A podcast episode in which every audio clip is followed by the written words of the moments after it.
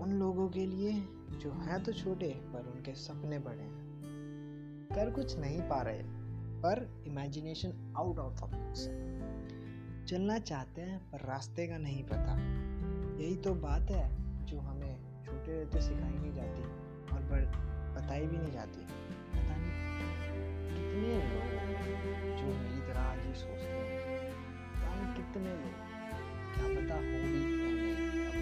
मेरी सोच ही अलग हो, पर मैं अपनी सोच को बयां करना चाहता हूँ मैं दुनिया को आज बताना चाहता हूँ, शायद यही तरीका है कि मैं अपनी लड़ाई लड़ पाऊँ, या फिर अपने अंदर की बातों का ज्वालामुखी बाहर निकाल पाऊँ। मेरे को नहीं पता, पर क्या पता मेरी ये बातें कभी किसी के काम जल्दी शुरुआत करूँगा एक नए सफ़र की, जहाँ पे मैं